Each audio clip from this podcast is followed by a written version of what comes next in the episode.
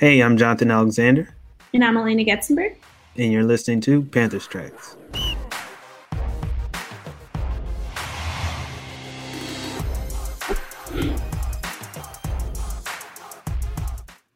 Hey, Alaina. So we're we're back for another episode of Panthers Tracks. It's been a, a slow week as we wait for free agency, which is uh, this month, and uh, the draft, which is next month. But it's a lot to talk about. Oh, we we put out some questions uh, for the fans on Twitter, and we're going to answer them here. We're going to try to do our best to answer them here on this podcast. Um, but first of all, you know, I didn't let you speak. So, how are you doing today? I'm great. It's the sun is shining. Um, it could be worse. How are you doing? I am good. I, I'm liking the weather. I, I'm not much of a cold person, so I like that it's heating up. And uh, March, everyone. March. March is uh March is is a great month until the allergies start kicking in. So, but anyway, we asked fans for their questions. We'll go with Greg, and his uh, username is Panther1GB89, and he asks, as a Panthers fan from day one, I've learned to not really get my hopes up during free agency. So, do you expect them to be active right off, or will it be more of the same, with them being quiet and waiting till week two or so to start signings. Uh, do you want to start? Your perspective has stayed the same on this. Mine has definitely changed uh, in recent weeks. Yeah, I mean, I think this isn't going to be the answer you want to hear. I mean, I think I expect them to not be so flashy in free agency. And in fact, I think it'll be less than even last year when we saw them sign guys like Robby Anderson, um, I mean, Tahir Whitehead, which didn't work out well. Stephen Weatherly, add him to that list. But um, I expect them to be less active. I mean, I think they're going to sign a couple guys. But I think, I mean, if I was a GM, if, if I was Scott Fitterer or Matt Rhule right now, I would want to be patient um, with with this year's free agency, especially just because.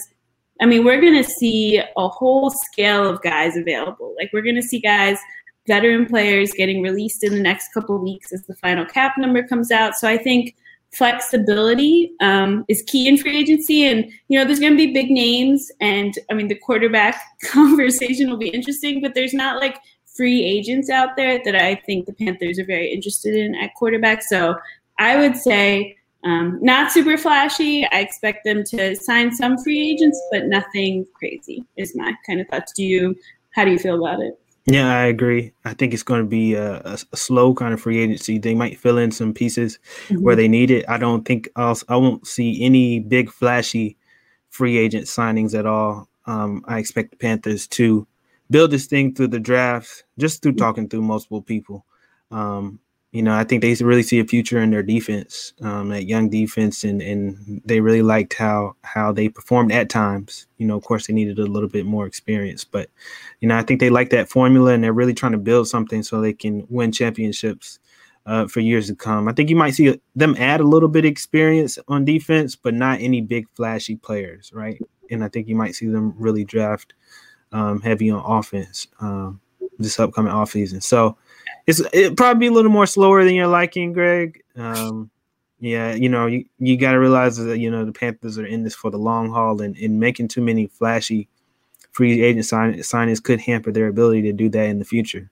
Plus, you know, if you look, there aren't really any huge names. I mean, Dak Prescott is there, but you know, I think the Cowboys going to figure out a way to get him, up, um, you know, up and and sign him. But other than that, just like Alaina said, there aren't really many people that the Panthers are probably interested in. But I think you could argue like this Taylor Moton, the tag, or if they're able to get a long term deal done, that might be um, the biggest. That you know because he's you know one of the more prominent offensive lineman free agents this offseason would you know getting him to stay in the building would might be the biggest move they end up making. Yeah, and I do think they should be able to do that, whether they tag him and, and get him to a long term deal.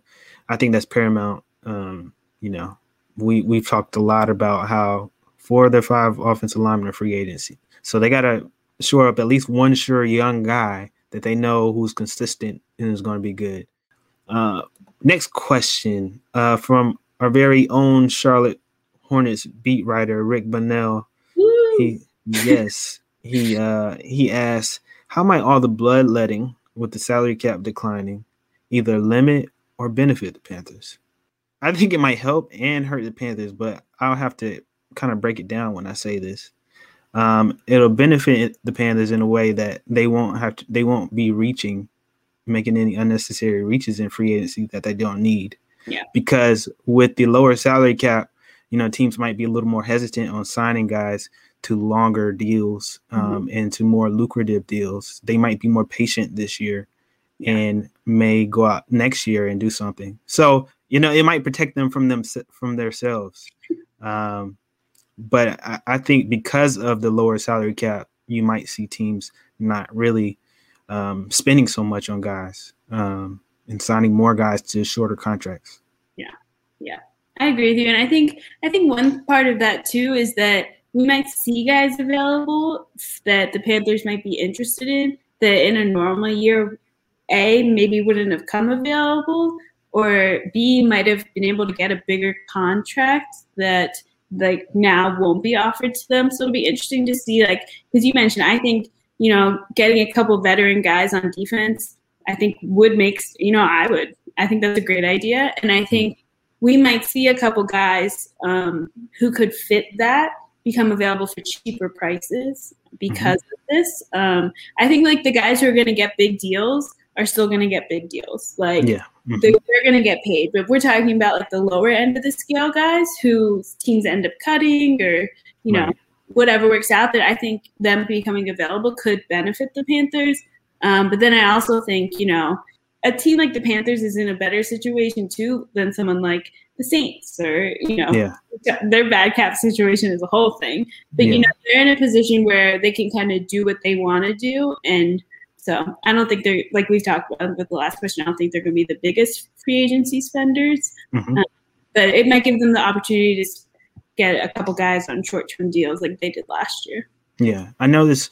Um, though because of the pandemic and the salary cap being lower, the NFLPA were were pretty nervous about, um, you know, that, and it's why they negotiated that minimum of 180 million because you know, I guess they ran the, ran the risk that if the salary cap was much lower, you'd have a lot of guys, those mid tier guys, being cut, um, so teams could save a lot of money. Um, so you know, I think you will see that more than normal, but it won't be as bad as as they you know feared because they got that salary cap minimum. So there will be some players available for the Panthers that they could sign on shorter deals um, for lower contracts and uh, could be temporary replacements, just like Alaina said. Our next question is from Vorbis. Interesting name. At Vorbis. Honestly, any informed speculating you can do on the extent the scouting department process will be shaped this upcoming summer would be very interesting to read. But I know those answers are so hard to get right now with the new GM and upcoming free agency. Well, I mean, I think what we're seeing is, you know, the Panthers did make a few personnel moves, um, moved on from a couple guys early on in the year. Um, like I think it was in January.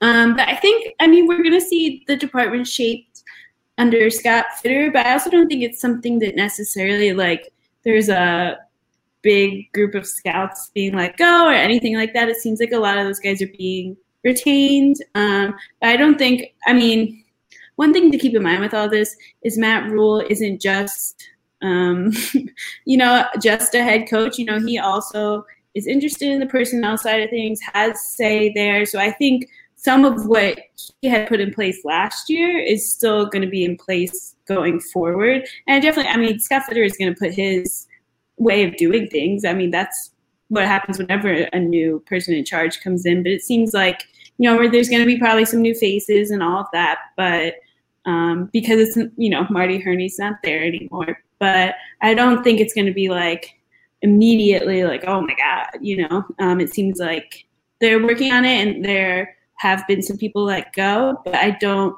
you know, a lot of the scouts and that sort of thing, at least for now, um, are still in the building. So. Yeah. You know, change is, is ultimately inevitable when you get a new GM. They're going to try to bring in people that they know and trust. Um, but just like you said, Matt Rhule's definitely, you know, he plays a big role in, in what the Panthers do. So I'm sure he'll have a say, and I'm sure that they'll have that discussion yeah. most likely after the draft.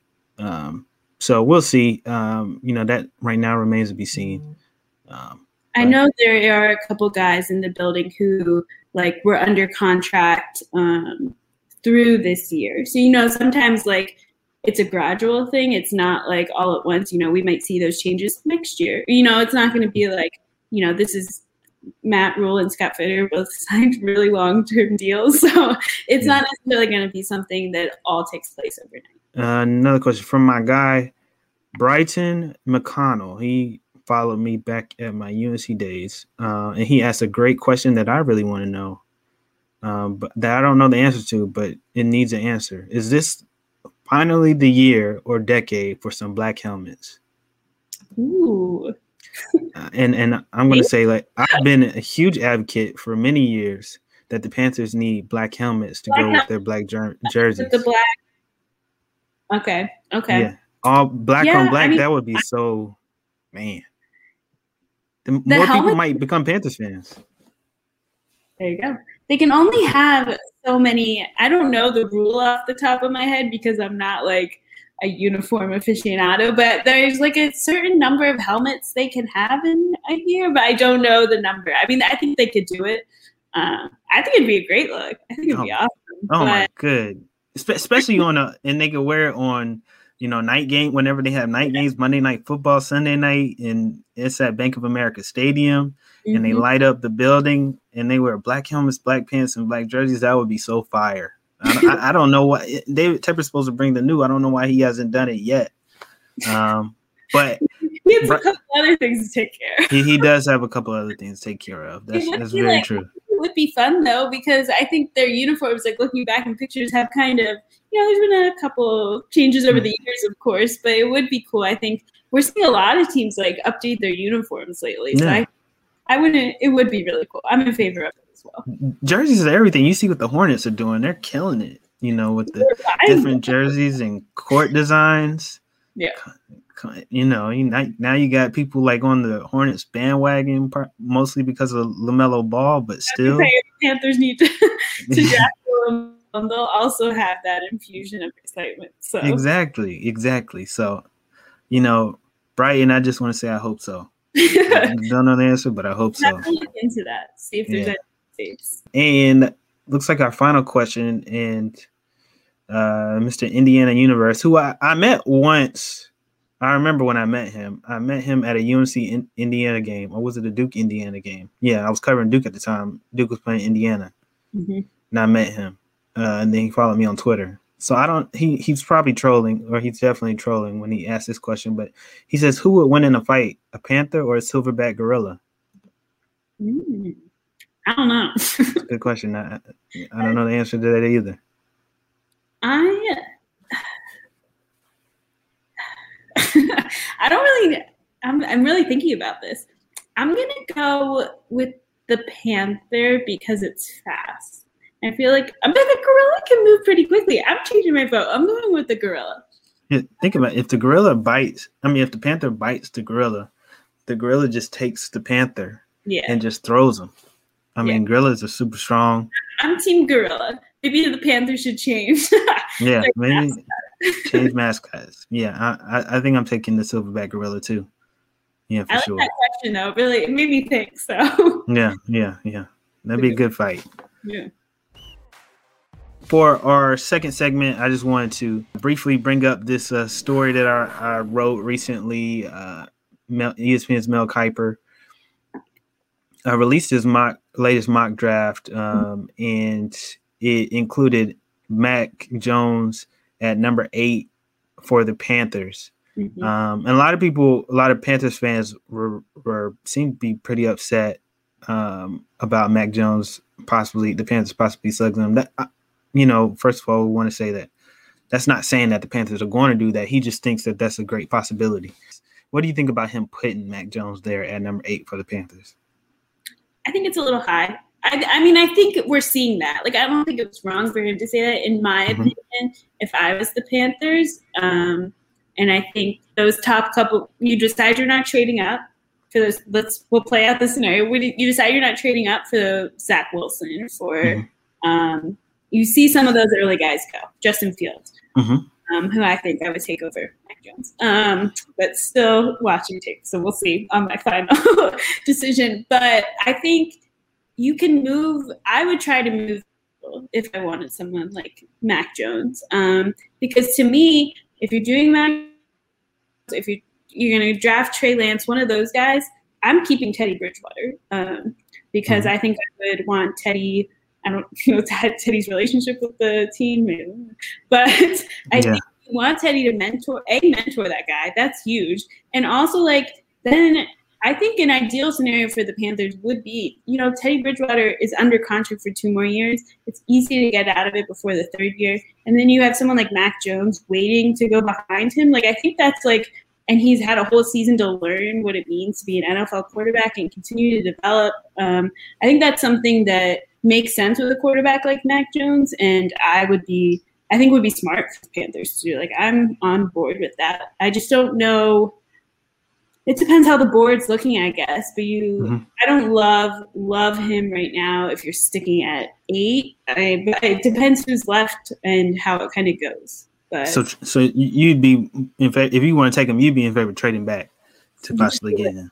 Yeah, I, I, I, exploring that, but I, if the quarterback's are like going off the board, you might not be able to do that. Yeah, and, and I think that's why I think it's totally possible that the Panthers may may end up. I mean, could I don't think that this is going to happen, but I th- I think it's totally possible that Pence could end up drafting Mac Jones at number eight for that particular reason. The point that you just said. Mm-hmm. I think that a lot of teams are quarterback hungry. I think there are enough teams who think highly of Mac Jones and the rest of the quarterbacks that there will be some teams that will trade into the top 10. Um, I think it's I I mean, we know that the Jaguars are going to draft Trevor Lawrence. Mm-hmm. There's a good chance that if the Jets don't get um, Deshaun Watson, um, because they're talking about trading Sam Darnold, that they could draft a quarterback. Sure. Um, and if they trade with with Houston, Houston takes a quarterback. Yeah. That's two quarterbacks off the board. With Sam Darnold. Yeah. Mm-hmm. Yeah, that's true. And then so potentially two quarterbacks off the board in the first two yeah. picks. Uh, Miami, they're not going to draft a quarterback. Two of the first three picks, quarterbacks. Fourth yeah. pick, uh, my, um, Atlanta Falcons. Yeah. I've seen some reports that the Atlanta Falcons could draft a quarterback. Um, so they're also potential trade partners with the Panthers. But I've I've seen. Um, so let's say that's three. Zach Zach Wilson goes there. Justin Fields goes two. Uh, Trevor Lawrence goes one. That's three. Now you only have Trey Lance and Mac Jones. Um, five is the Bengals. They're going to draft probably an offensive tackle. Six is the Eagles. What do they do? Do they trade with somebody and trade back and to somebody who really wants a quarterback? Uh, what do the Lions do? Do they do the same or do they draft a quarterback? I don't think they'll draft a quarterback because of Jared Goff, but but what what do they do? That those are two opportunities that let's say somebody takes Trey Lance or wants to get Mac Jones or let's just say Trey Lance. The Panthers might have to um, you know, draft Mac Jones if they really want him. Might have to draft him at number eight because there are teams like Washington um, at 19, New England at 15 that want a quarterback, Chicago at 20 that who might want a quarterback. So that's why I think it's totally possible that the Panthers could end up Definitely. drafting Mac Jones. But like you said, I don't think they should. Uh, if they could trade back and get further pieces and take the chance of drafting Mac Jones, then I think that's a better move to make. I'm not particularly sold on the fact that the Panthers have to draft a quarterback. I'm more in love with trying to get an offensive lineman and a quarterback if he's the right one. Uh, if they do a quarterback, then I think they should trade up for Justin Fields, in my opinion. Yeah. I mean, I think the interesting thing is going to be too, like, how the rest of this free agency goes, right? You just listed a ton of teams who are going to be in the market, and there's more that like are going are interested in a quarterback this offseason. Um, the Patriots are another one that comes to mind, and like mm-hmm. you know, there's a bunch of teams that like has to do something at quarterback. Like they don't. The Bears, like yeah. there's yeah. a bunch of teams where that need to address the quarterback situation. I mean, the Saints, you know, whatever they're doing, if yeah, if Jameis is coming back or whatever, but. I think the what I'm kind of very excited to see how free agency goes is there's not a lot of flashy quarterbacks. So like, are we going to see more trades? like uh, how much quarterback movement will we actually see and that's going to impact the draft so much um, just because how these teams fill their needs if you know we're kind of going to start to see who might be moving in that direction towards the draft if they don't address it in free agency so I think it's too much to inve- be too upset about Mac Jones at mm-hmm. eight or wherever, but yeah, I definitely think it should absolutely be on the table. I mean, I think everything should be on the table if you're looking for your franchise quarterbacks. So. Yeah, for sure. There are a lot of people who have, um, you know, really good things to say about Mac. Like Mel Kiper was was one who said that he didn't think Mac Jones at eight would be a reach. I, I mean, I've talked to two others who felt that way, and another guy that felt it would be a reach, and another guy who said that he w- didn't think it would be a reach. So I think there are a lot of mixed opinions on it. I think they liked the fact they liked how well he played at Alabama in that year and winning the national championship. You know, one draft expert told me that you know Alabama's folk felt like he was better than Tua um, before his injury, and you know that's how good of a year. You know the knock against Mac Jones is is the lack of mobility, and I, I think for that reason is is why I would you know hold off pass on drafting him at eight. The Panthers don't have a good offensive line situation, and Mac Jones without being able to move in the pocket would sounds like it'd be terrible. Um, but uh, you know, I, I don't. I think I think Mac Jones will be a good quarterback at some point in the right fit if he finds the right team. Um, so I don't I don't know that it'll be all that bad. And the people are saying they're gonna stop their allegiance to the Panthers if they draft them. Um, you know, I don't I don't know if we should go that far. Yeah. I mean, I think one last thing to put like kind of a pin on this is that for any young quarterback that they take, I'm going to be concerned about the offensive line mm-hmm. If they do take one. Um, so I think keeping that in mind as well, I think that's a great point about Mac Jones' lack of mobility because, I mean, to be kind to Teddy, you know, he had some moments when he he ran the ball well and I was like surprised, but he's not a quarterback that's necessarily known for being the most mobile, right? That's not his that's never been his true style is to be like running everywhere. And I thought he did a really good job with a couple of plays he had to kind of make up on his own this year. Um, but we saw kind of what that looked like with yeah. a not so mobile quarterback in this Joe Brady offense behind an offensive line that struggled at times, especially around those guard spots. But I think um, so. I think that's something to keep in mind is that we've seen what this offense is like with a less than mobile quarterback, but that's important that the offensive line is a key part of that when you're thinking about you know what the who the Panthers should draft and kind of what's on the table. That that offensive line we saw what that looks like. You can see it around the NFL and how important that is for any quarterback, especially one that's less mobile. Yeah, I agree. I agree. We'll see. We'll see. yeah. Well, thanks you guys for listening. As always, thanks for your questions. Um, send me more whenever you know. Just tweet us, slide into DMs, email us. We're always looking for questions or feedback or anything like that. Absolutely, I, I, I love it. So we'd love to continue doing that. Uh, check back with us. Check back. yeah, check back with us next week uh, for another episode. If you also have any other further suggestions of what you might like to hear, just let us know. So that's our show. If you like this podcast and want to see more projects like this, please subscribe to the Charlotte Observer Sports Pass, where you get unlimited digital access to our sports section with our current deal for 99 cents for each of the first three months of your subscription. That includes coverage of the Panthers, the Hornets, NASCAR, UNC Charlotte, high school sports, UNC Chapel Hill, Duke, NC State, and more. You can find the Sports Pass at charlotteobserver.com slash sportspass.